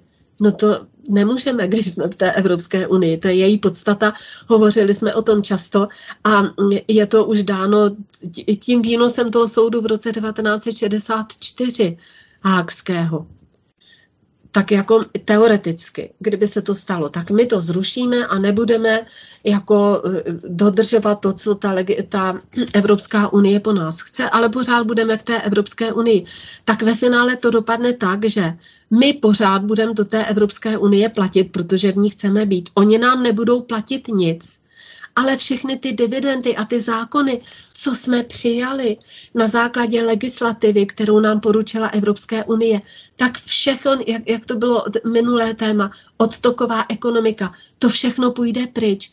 A my jako si zrušíme v ústavě ten článek, že tam nebudeme mít tu nadřazenost, tak jako víte lidi vůbec, vždyť pro boha byl ministrem, tak by možná měli vědět, že to, to je nesmysl, to je absolutně nereálné. On říká, jak je všechno špatně a ve finále řekne, že ale v té EU musíme zůstat, akorát musíme tohle zlikvidovat. No to prostě nejde. Jestli se chceme opravdu zrušit, tak pojďme udělat tento krok, co nabízí vlastně Mil Tlustí a jiní, kteří hovoří o tom, že tohle by se mělo zrušit ten článek 10 z naší ústavy a pak bude všechno OK. No nebude. pak to bude ještě daleko horší, protože oni v té Evropské unii zůstat chtějí. Tak dál tedy. Eh, co, co je důležité udělat? Je teda přej, je, je nutné, pak se tomu budeme v těch dalších pořadech, až budeme představovat náš program vědomat konkrétně po jednotlivých rezortech, ale teď trochu obecněji. Je nutné přejít na jiný ekonomický model, který eh, spočívá eh, od toho, který bude muset přejít od té práce ve mzdě v montovnách k produkci výrobků s vysokou přidanou hodnotou. A musíme najít způsob, jak navýšit zdroje příjmu našeho státu a jeho obyvatel. Ale to se nám nikdy nepodaří, když budeme v té Evropské unii, protože tam má ta pro různé státy určila různou roli. A my, když jsme v EU, tak nám to v životě nebude umožněno. Takže my jako řekneme, to chceme a zase my tam budeme platit, oni nám nebudou dávat nic a ještě budeme mít sankce. Takže to, to prostě vůbec není možné.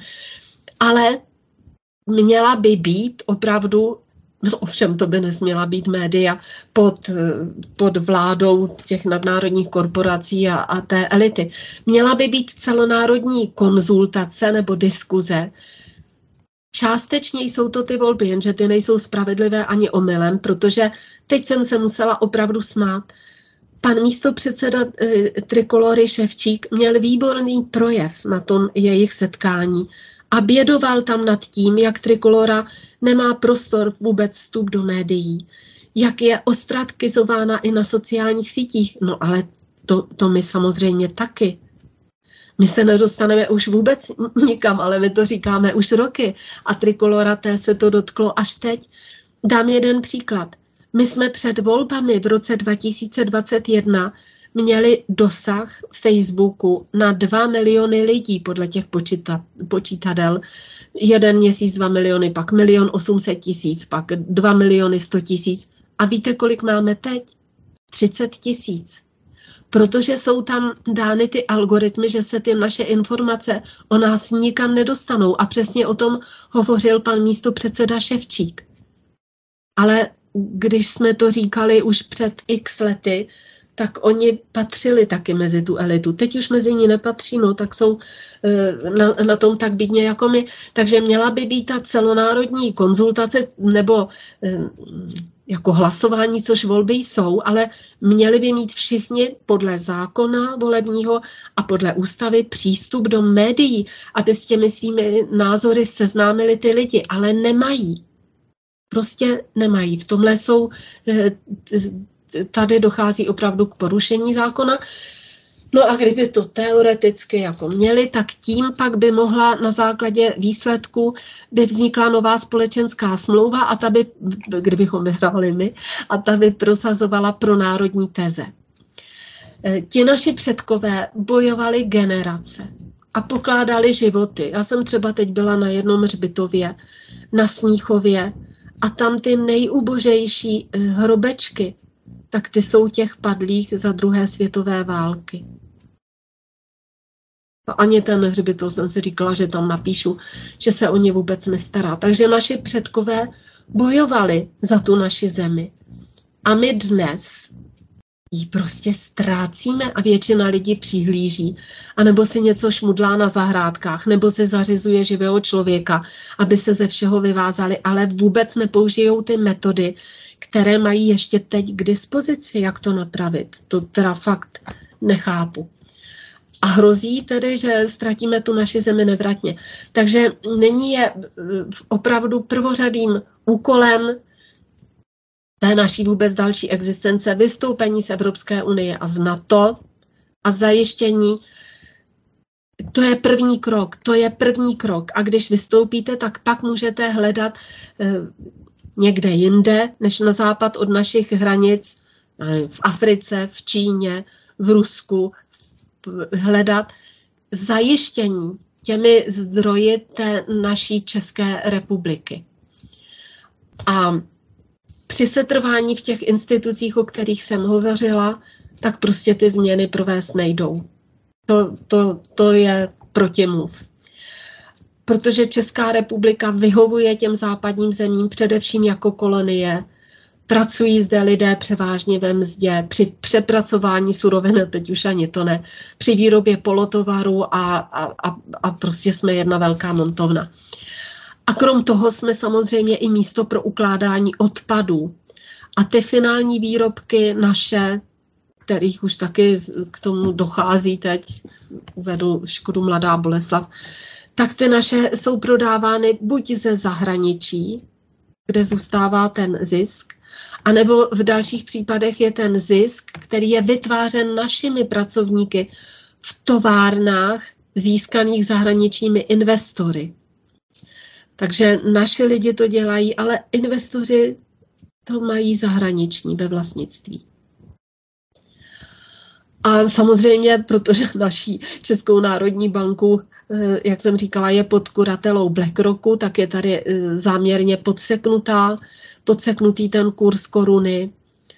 A všechno je tady vlastně bylo to kvůli tomu, aby ta privatizace, která proběhla všeho a teď jako, co chtějí ještě doprivatizovat úplně ten zbytek, tak aby to vlastně bylo za hubičku a každoročně jsou vyváženy 100 miliard, 100 miliardy peněz do zahraničí jako dividendy, úroky a další podíly ze zisku.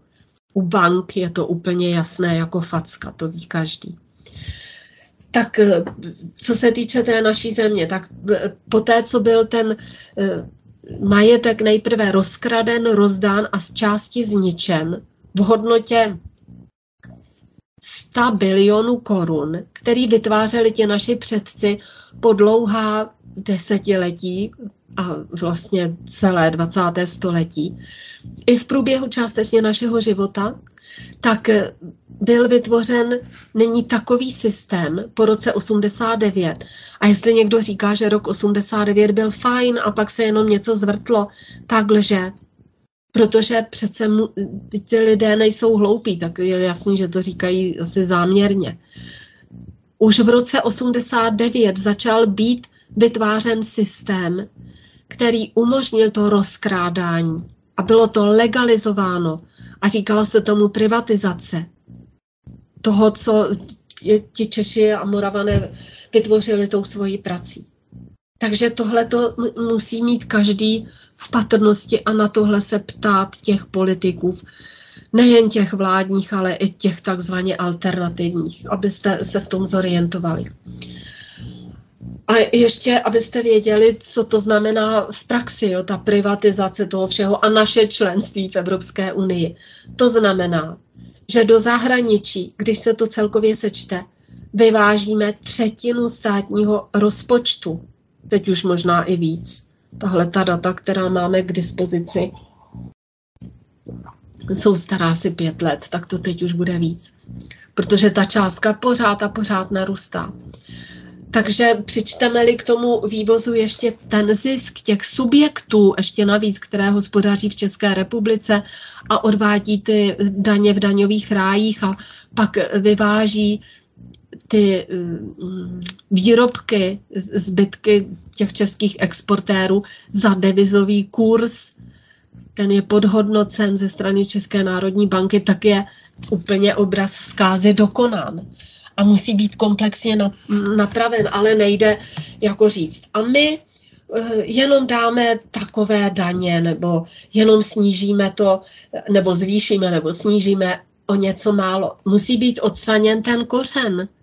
To jest, musí být úplně jinak eh, konceptuálně eh, vedena ta společnost a nesmíme být v těch mezinárodních celcích, jinak se nehneme.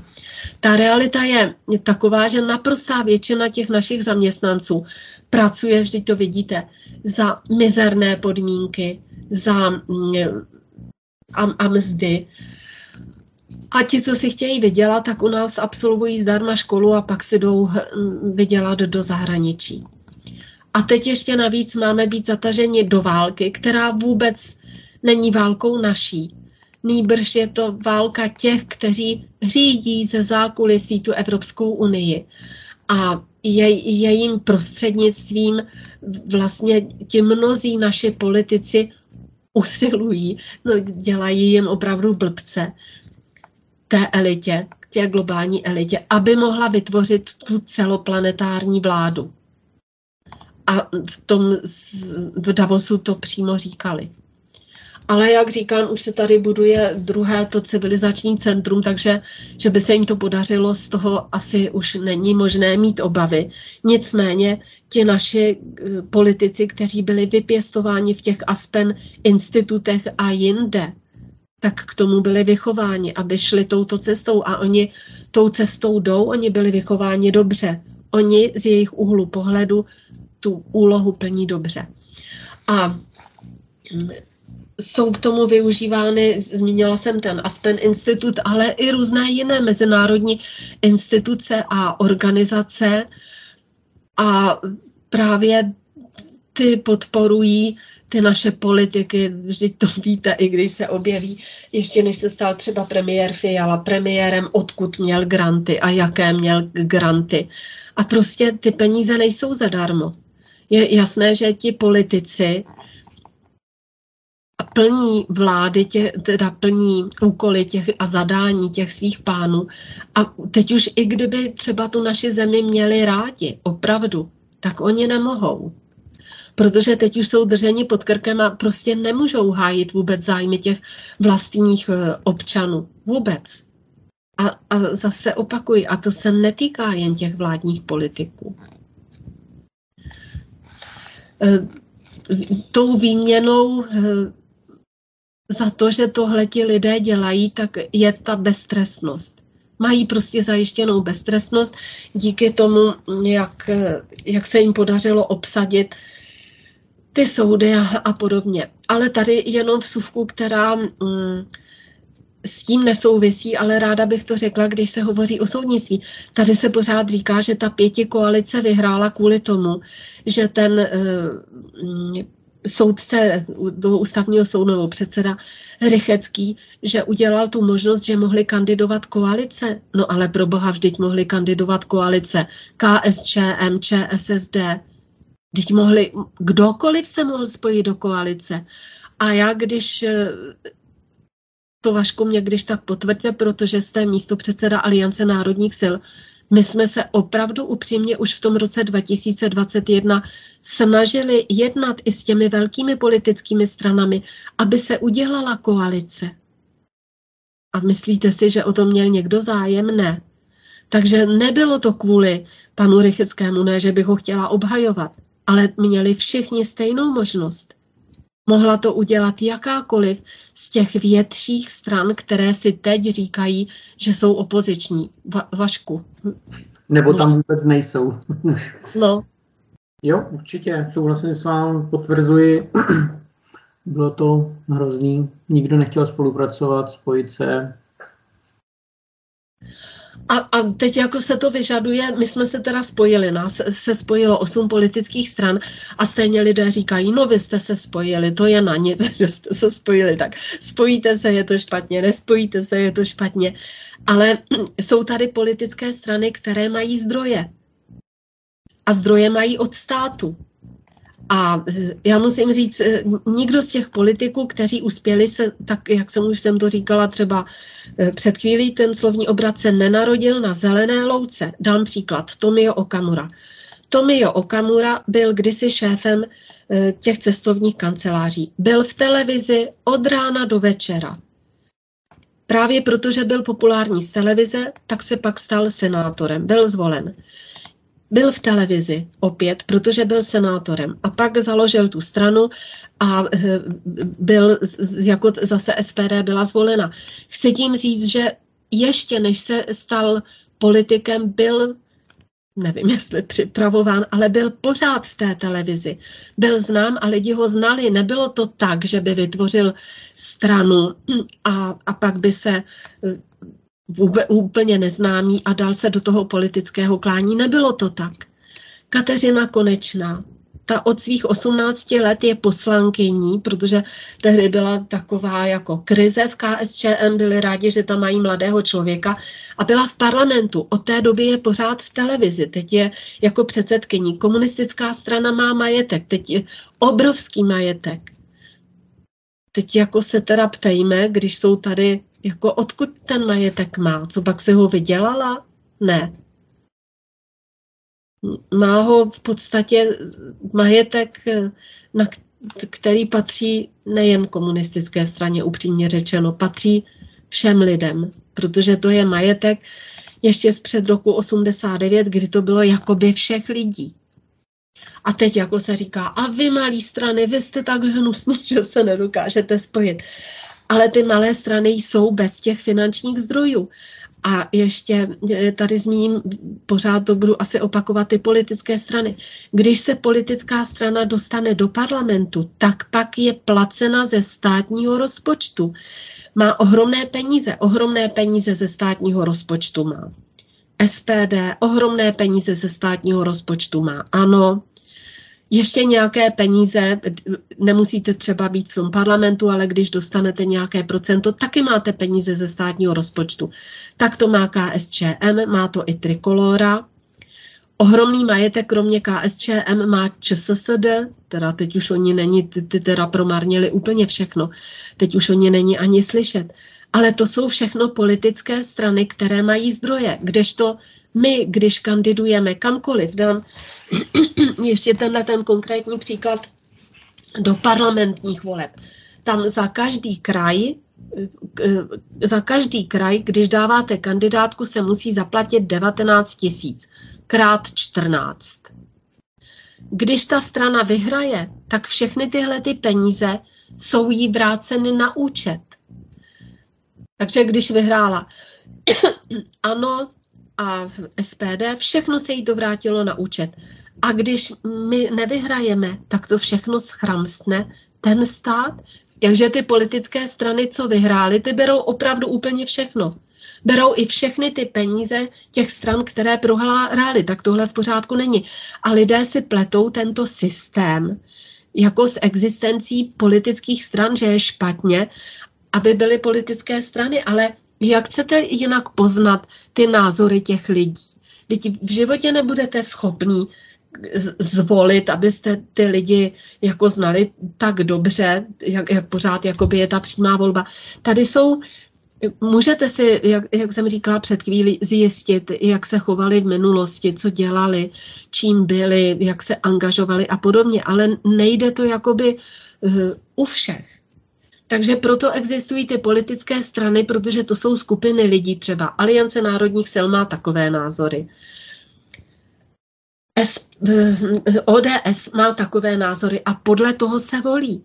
Ale lidi nevolí podle těch názorů. Lidi volí podle toho, kdo je v té televizi. Takže když my třeba máme nějakou malou diskuzi, protože už nemáme vůbec ten dosah, my jsme ve špatném algoritmu toho Facebooku a to se týká i Twitteru, Instagramu a všeho, tak když tam už nějaká diskuze je, tak třeba oni řeknou, měl by se zrušit parlament, měli by se všichni vykopat a vymlátit a kolegové tam píšou, měli byste si namlátit vy sami, že, ti voliči, že jste dopustili, aby tyhle lidé v parlamentu byli.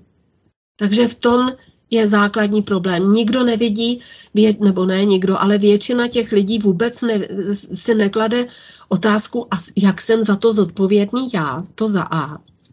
A za B toho skutečného nepřítele a ten, když jsme se bavili o té velké politice, tak ten je v té Evropské unii a v NATO.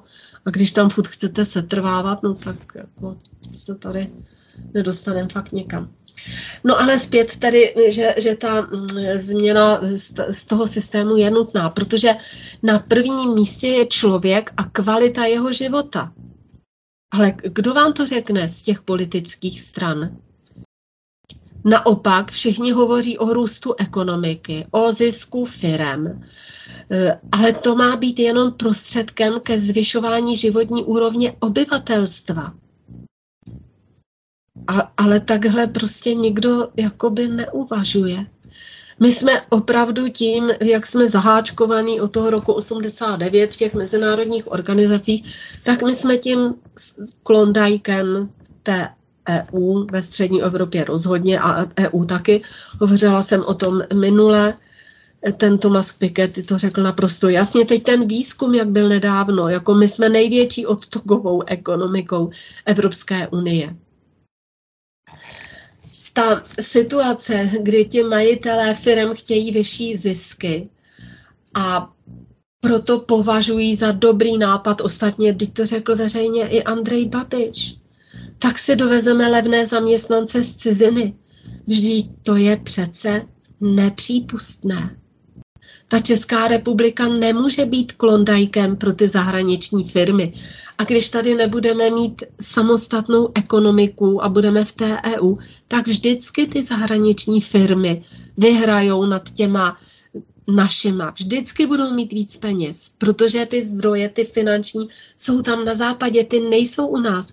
U nás jsou všechny banky v područí těch západních matek a nikdy nedají na rozvoj peníze toho našeho, eh, našeho podnikání, našeho průmyslu, našeho kapitálu, protože by byli padlí na hlavu, kdyby to dělali.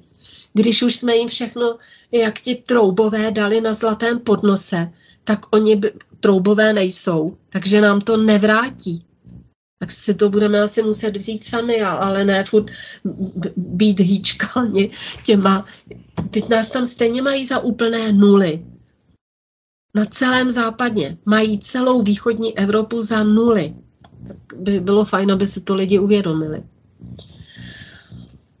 No a že, že když je tady teda ta levná pracovní síla, tě, tě zahraniční pracovníci, tak kromě velmi nízkých odvodů a velmi nízkých mest, jsou to v podstatě kolikrát otroci, tak z takových firm, nebo pro ty firmy to jako nějaký užitek má, protože jsou tady příšerně nastavená pravidla. Ale co z toho mají domácí obyvatelé České republiky? No prostě vůbec nic. A když se podíváte, jak mnohé ty firmy hospodaří a jak mají ta centra v těch daňových rájích, anebo jsou tady dcery těch zahraničních matek a víte co, ty si to, úřední, ty si to účetnictví můžou zpracovat jakýmkoliv kreativním způsobem. Takže vykazují zisky mimo Českou republiku.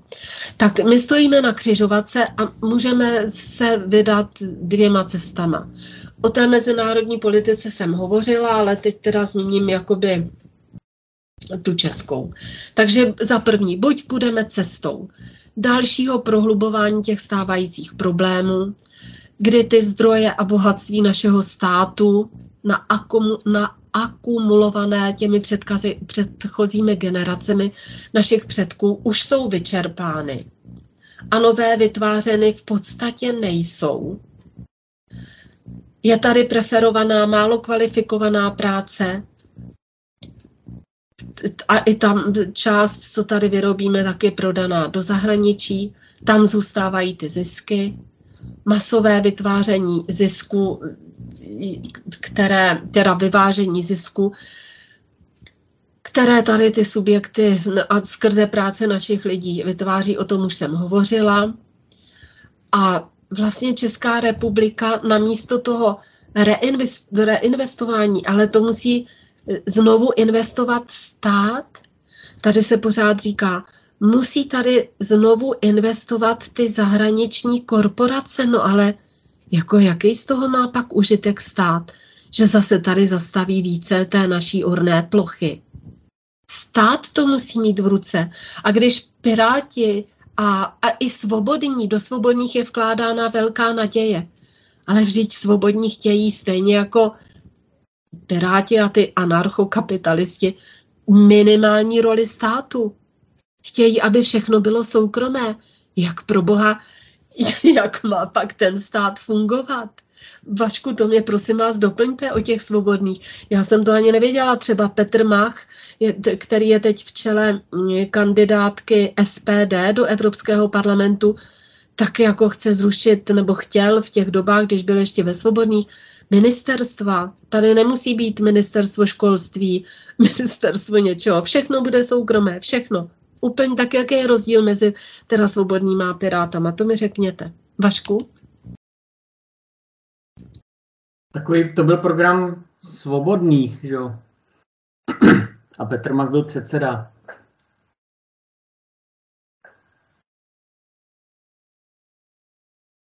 No a tam je, je snaha, vy jste znal eh, tu situaci u těch svobodných, tak jako lidi si o nich dělají velké iluze a myslí si, že splňují eh, ty jejich ideje. Ale jaký je teda hlavní program těch svobodných, když jsme tady, já jsem zmínila pár těch stran a vy to jste znal lépe ten program než já. Tak svobodní jsou eh, pro kapitalismus, pro kapitalismus bez jak, jakýhokoliv zásahu státu. No. Je v podstatě přesně opak, co, jsme, co chceme my, nebo ne pravý opak, ale úplně diametrálně jinde. Oni chtějí všechno nechat otevřenou ekonomiku, všechno nechat volnému trhu, takže v podstatě Eldorado pro nadnárodní korporace. Tak lidi by si měli přečíst ten program, že jo, jejich. A ne zase, když je předseda svobodných je zván do televize, tak hádejte, proč tam asi je zván. No ale eh, protože se blížíme ke konci, tak eh, tu první cestu jsem řekla. Jestli chceme tedy jít tu cestou toho vytváření nízkých příjmů pro obyvatele, pro rodiny, nízké daňové mm, příjmy, teda jako pro ty nadnárodní korporace a podobně, tak prosím, tak si volte, nebo tak lidi mohou volit ustávající pěti koalici, ale i mnohé strany té mimo parlamentní politické scény, proto tady na něco upozorňujeme, anebo se rozhodnout pro změnu toho dosavadního systému, který je absolutně nevhodný pro českou ekonomiku a vede nás do záhuby a musí se přejít na nový model, který bude spočívat v orientaci České republiky na produkci výrobků s vysokou přidanou hodnotou, na jejich prodej vlastními silami přímo z ČR. To se nám nepodaří, když budeme v Evropské unii. Tedy v orientaci musíme mít orientaci na docelování vyšších tržeb, na zamezení úniku zisku při prodeji. A v praxi to znamená inovovat ty výrobky a často celé výroby a aby se mohly zvýšit příjmy pro všechny, jak pro obyvatele České republiky, tak i pro stát. A my jsme v situaci, kdy žádná z bank, komerčních bank v této zemi už není česká. Takže je zřejmé, že bez pomoci státu, založením nějaké nové komerční banky, která by financovala státní jako projekty našich lidí a ten stát by to dovolil, tak se realizace toho celého našeho záměru nebo eh, téhle představy neobejde. Ale je to v zájmu státu, pokud v jeho čele budou stát představitelé, kteře, kteří mají na zřetel především zájmy toho státu a jeho obyvatel, tak se to podaří. Ale pokud ne, tak se nemůže podařit nic. A, a teď ještě, eh, když se třeba zvolí do té sněmovny, já nevím, jeden nebo dva lidi, dejme tomu, když hovořím o nás, pokud by se to podařilo, teď nejsou tedy parlamentní volby, tak ti lidé tam nezmůžou nic. Musí tam být jako většina, musí být v tom parlamentu samozřejmě. Jinak se nezmění nic, takže eh, ptejme se, která eh, která z těch politických stran má takovýto program a takovýto šolichání a, a dělání ramen, že já až tam budu někde, tak jim to ukážu, tak to je prostě, to, to je falešná hra. To tak nefunguje. Tak mm, asi už se blížíme ku konci, chápu to dobře. Tak eh, děkuji vám eh, za pozornost a těším se příští týden na shledanou. Dobrou noc. Já vám děkuji za pořád, za skvělé informace, děkuji posluchačům za pozornost a příští týden ze studia Helen zase ve čtvrtek v 9 hodin večer zde na svobodném vysílači. Pěkný večer.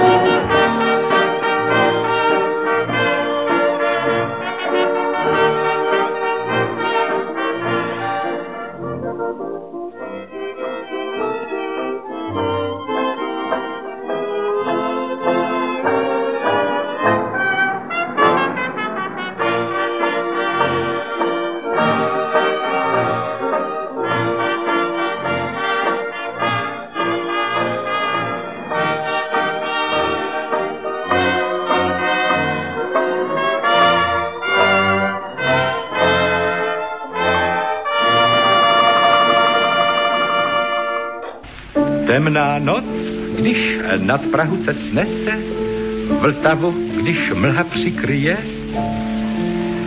vítr ustal, lísteček nehnese, strachem ani pes nezavíje. Praha spí a prašná brána zývá, monotónně šplouchá Vltava. Lampa skřípe, jak se v mlze kývá a pod ní se šátrá postava. Jak to divně blátem capká. Je to dědek nebo babka? Má nějak nos jako pták a míří na Václavák.